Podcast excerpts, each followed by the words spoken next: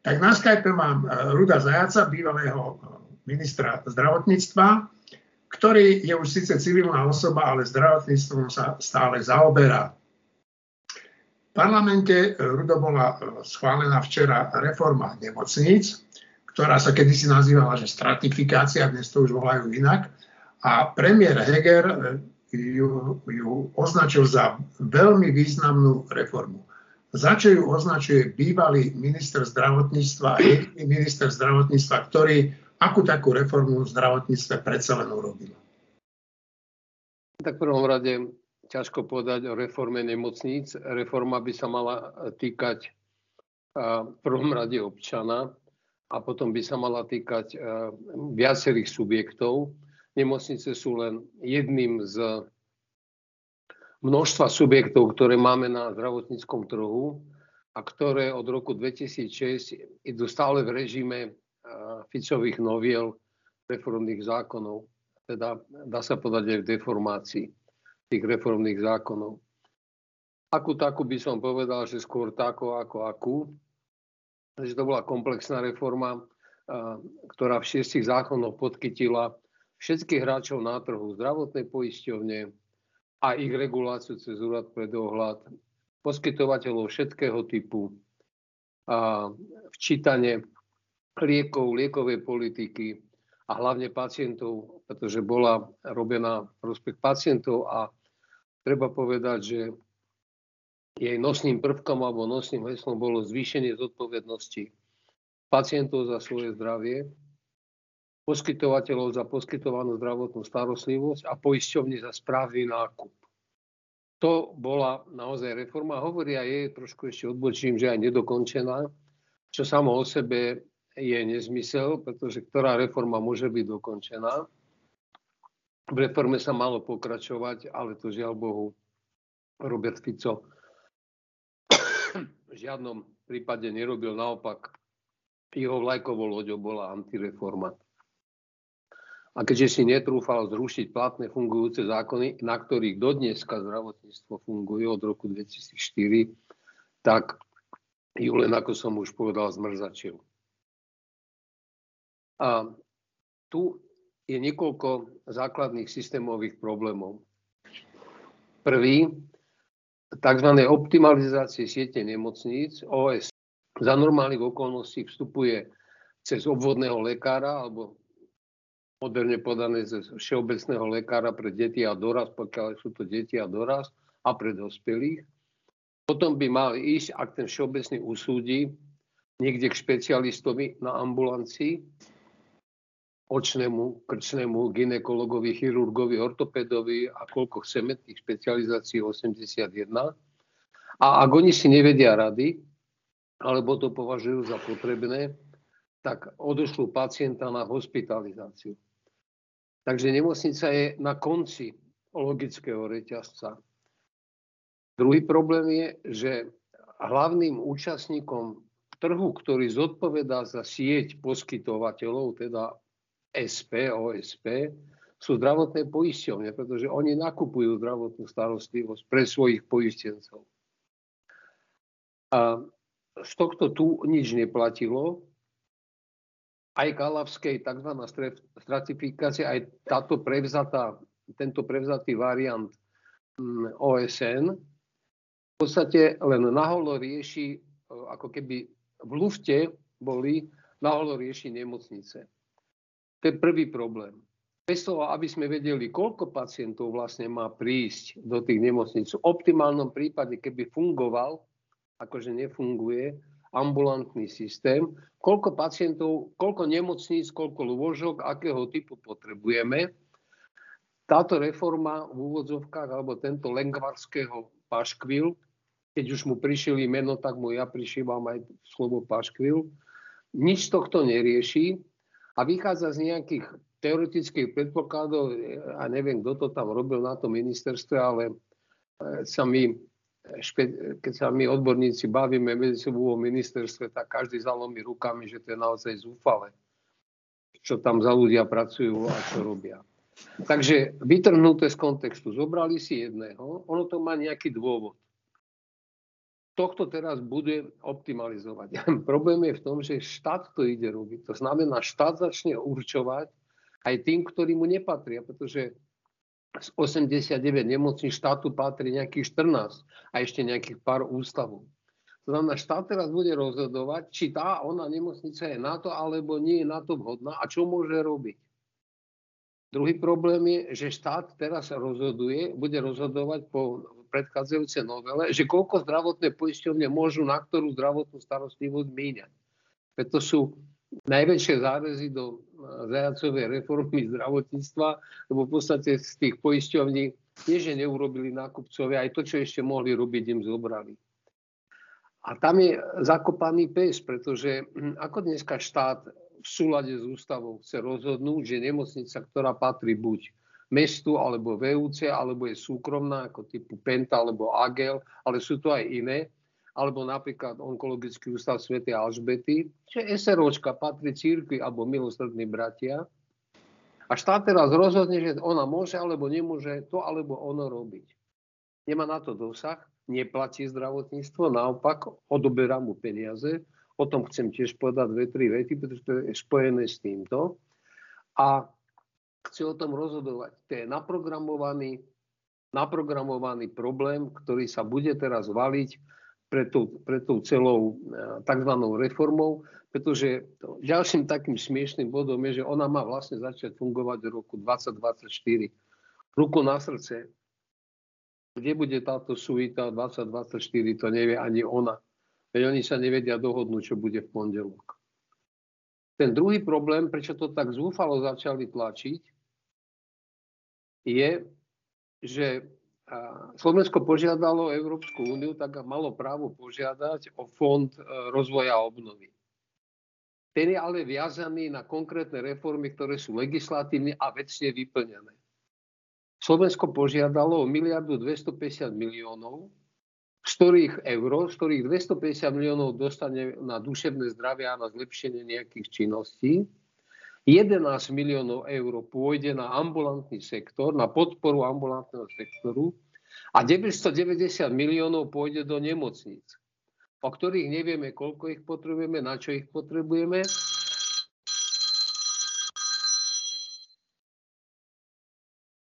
To znamená, že 990 miliónov svojím spôsobom ak nedokážu alokovať v tých nemocniciach, nedostanú z Európskej komisie alebo z Európy ani korunu.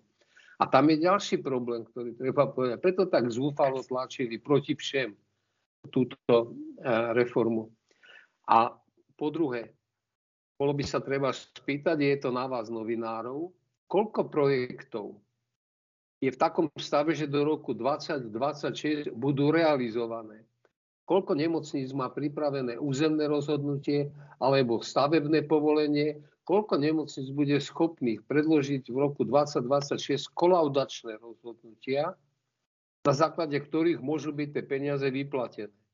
No nemocnica Rásochy to asi nebude.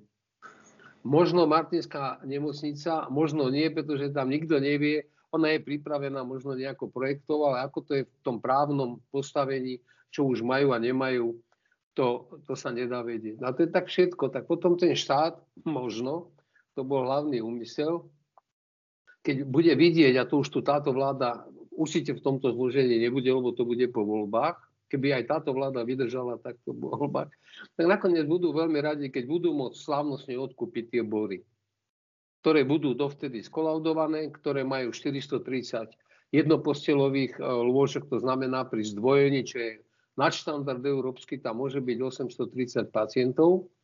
Problém je, že pokiaľ som informovaný, tak Penta by tie body aj kľudne predala, ale nechce, alebo išla do Holportu nejakého PPP projektu, čo bol trošku obratený, že tie projekty väčšinou bývajú štát s niekým a to by bola Penta so štátom. Ovšem za predpokladu, že by jej nehali manažerské rozhodovacie právomoci, pretože inak to nemôže fungovať. Vie si dneska na prelome roku 22 niekto predstaviť, že štát by platí pente, ja neviem, 500 miliónov eur a nechá jej riadenie tých nemocníc na 30 rokov. Ja si to viem predstaviť a bolo by to dobre. Ale to je niečo úplne iné. A teraz, keď toto všetko takto vidíme, tak sa ešte povedzme, eh, čo ten štát má robiť a nerobí. Tak štát od roku 18 každý rok znižuje príspevok za poistencov štátu. Keď boli predtým 4% z priemernej mzdy dosiahnuté v národnom hospodárstve, tak dneska pre schváleným rozpočtom bude dávať 2,71% za svojich poistencov. Vyjadrené v absolútnom vyjadrení bude štát dávať toľko, koľko dával v roku 2010. Ale máme rok 2022 pred sebou s infláciou, s energiami, s celým týmto problémom vyjadrené ešte inak, čo pochopí už každý. Slovensko, štát, slovenská vláda dáva na poistenca 31 eur, česká vláda dáva skoro 80 pre rok 2022. Teda 2022. Už tu potom je vidieť, že čo urobí štát tým ušetrí nejaké peniaze. On ich ušetrí a chce ich alokovať sám. On sa rozhodol, že teraz sám bude tak môže ich alokovať do úplných volovín typu plošné očkovanie, plošné testovanie alebo nejaká očkovacia lotéria, alebo podporiť očkovancov, čo je úplne nezmysel, a ako sme si všimli, ako si tam ľudia nevybíjajú dvere, že dajte mi 200 eur, ja sa nechám pichnúť, čo už samo o sebe je choromyselné, pretože platiť niekomu za to, aby ostal zdravý, no to už je proti všetkým zásadám zdravého rozumu. A teda zjavne ten, kto to vymyslel, toho zdravého rozumu veľa mať nebude. A je tam ešte iný problém. To znamená, štát uberá peniaze, aby ich mohol sám. Ja som si spočítal a do okolnosti v týždni som publikoval, koľko štát minul na COVID. No tak 500 miliónov na to plošné e, testovanie, asi 700 miliónov dal na očkovacie látky, to je v poriadku. Asi 20 miliónov mal dať na tú lotériu, a teraz sa uvažovalo s tou Matovičovou podporou 300 až 500 miliónov. Iba 120 miliónov priamo dal do nemocníc na dezinfekčné roztoky, na oblečenie ochranné, na rukavice a na nejaké drobné prístrojové vypomoženie, myslím nejaké ventilátory. A to je ďalší problém, ktorý sa tu objavuje pri tejto tzv. lengvarského reforme. S kým to diskutovali? Ministerstvo financí, vtedy tam bol Eduard Heger ministrom, si zavolalo pár prečudesných odborníkov, väčšinou nejakých bývalých auditorských firiem. Ja som naozaj poznám veľmi veľa ľudí z Pricewaterhouse, KPMG, aj z Andersona som poznal. Oni nikdy v živote zdravotne, Deloitu a týchto, nikdy zdravotníctvo nerobili, tomu sa vyhýbali. Oni vedeli povedať, či budova je predražená alebo nie je predražená. Aj takto povedali tomu, kto im zaplatil, čo chcel počuť. Ale to bolo tak všetko. A teraz oni rozhodli bez toho, aby sa radili s niekým. Nepoznám odborníka ktorý má zdravotníctvo. A poznám ich, myslím, skoro všetkých na Slovensku relevantných, ktorí by sedeli a povedali, áno, po toto som sa podpísal, toto je dobrý projekt. To znamená, tak ako to oni pripravili a tak ako to robia, tak to išlo bez akýchkoľvek diskusí. V podstate to urobili všetko, čo táto vláda robí. A to je možno najväčší problém. Tu neexistuje žiadna diskusia. Tu sa ministri a najmä zdravotníctva zvlášť. A v tomto smere je Lengovarsky tak ako krajčí jeden za 18 a druhý za 20 bez dvoch. Vyhýbajú akékoľvek diskusii. Skúste ich dostať k vám do týždňa pod lampu, alebo ich skúste dostať k Šimonovi Jaseniakovi, neprídu, lebo hovorkyňa im to nedoporučuje. Už je tiež trošku na hlavu. Neexistuje tu nejaký súboj ideológie. Neexistuje tu nič takéto. Žiadna diskusia programové hlásenie vlády bolo pripravené bez diskusie medzi koaličnými stranami. My keď sme v roku 2003 a 2004 e, predstavili reformu v tých šiestich zákonoch, to je 238 tisíc legislatívnych slov, bez akýchkoľvek e, tých prechodných ustanovení, bez dôvodových správ, tak tu bol ideologický odporca e, smer v tom čase tejto reforme, ale treba povedať, že taký Palo Paška, ktorý je opradený rôznymi a zrejme aj pravdivými fámami o tom, ako fungoval, keď potom on riadil zdravotníctvo, teda ako predseda parlamentu. On doniesol kompletne iný návrh napríklad poistného zákona. On ho mal pripravený, oni mali vtedy think tank, to zdedili od SDLky, boli tam aj nejakí úradníci z ministerstva zdravotníctva, ja som im nebránil a donesli niečo úplne iné a parlament hlasovaním rozhodol, ktoré je lepšie. S kým oni toto diskutovali?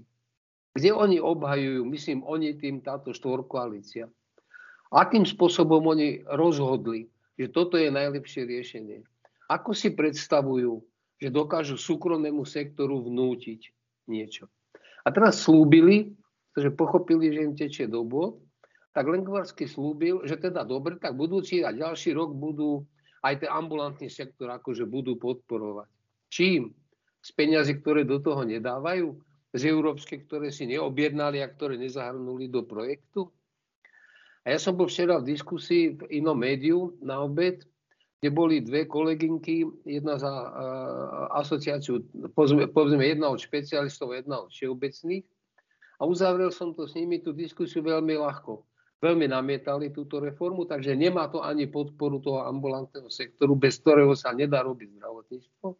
Hovoria, že sú nízke platy, je málo lekárov, lekári sa strácajú, že to potrebujú podpory a nie očkovacie lotérie a všelijaké e, dotácie očkovancom. A ďalej hovoria, že to je holub na streche, čo im slúbujú, ale oni chcú vrabca v hrsti. A ten vrabec v hrsti vraj bude budúci rok. A kto im to slúbuje? Vláda, ktorá sa nevie dohodnúť skoro na ničom. Áno, stal sa zázrak, včera prešiel štátny rozpočet a druhý zázrak prešla reforma. Ani Zajacová reforma neprechádzala ľahko. 76 hlasov pri vete Ivana Gašparoviča.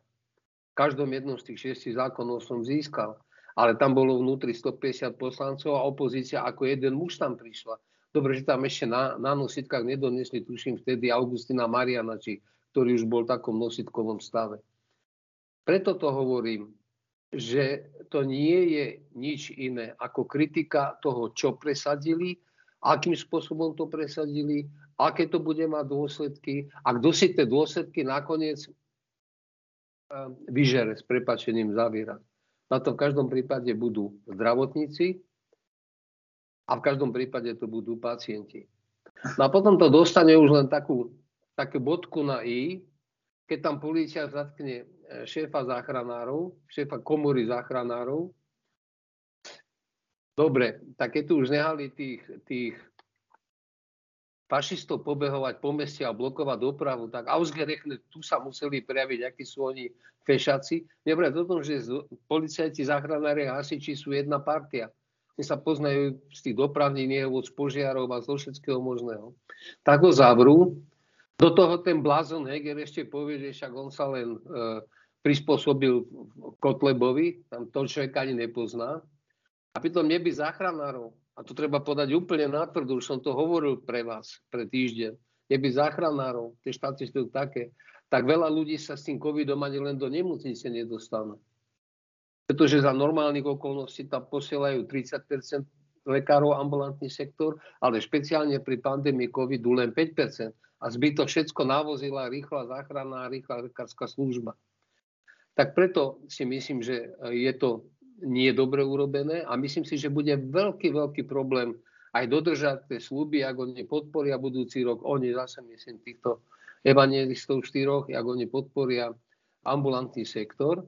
A to budem veľmi zvedavý, kde vyčarujú 200, 300, 500 doktorov, ktorí im chýbajú, pretože všeobecný lekár nevznikne za rok ani za 5 to je 15-20 ročná výchova, príprava, špecialisti ani za rok, ani za 5. A takú podporu tomu urobia, že všetky peniaze de facto de jure nalejú do nemocníc, o ktorých ani nevieme, koľko potrebujeme. V tom je problém tejto tzv. reformy a nie je to reforma, je to paškvil. Týka sa to len nemocníc, občan na tomto určite nezarobí nič. Navyše si privolali ďalší, a to je už posledná veta, uvidia tie protesty, ktoré začnú v tých regiónoch vznikať. Takže ľudia sú nafixovaní, nechápu, že nekvalitná nemocnica je nebezpečnejšia ako kvalitná, ktorá je o 10 km ďalej, pretože to je ich nemocnica. A túto prácu mali nehať na poisťovne, pretože tie najlepšie vedia, v ktorej nemocnici je aká kvalita, v ktorej nemocnici sú ako kvalitní lekári, ktoré nemocnice môžu a nemôžu poskytovať zdravotnú starostlivosť kvalitne. A pre informáciu, aby ľudia rozumeli, napríklad pôrodnica hovoria ginekologovia, nie je zajac pažitný, Salaj a, a Zachar a, a iní. Ak neodvedie tisíc porodov ročne, tak to nemôže byť dobrá porodnica, pretože tí lekári nebudú mať fortiev. Tak to je treba urobiť. To bol hlavný cieľ aj zdravotníckej reformy z roku 2004. Optimalizovať sieť poskytovateľov, nie nemocníc, ale formou nie štátom, štátnymi zásahmi, bo štátno to nemá ani pôvar, ani kompetencie, to ešte ústavný súd bude rozhodovať, ale cestou zdravotných poisťovní, proti ktorým ale Fico vyhlásil križiackú vojnu a táto koalícia v nej veselo pokračuje.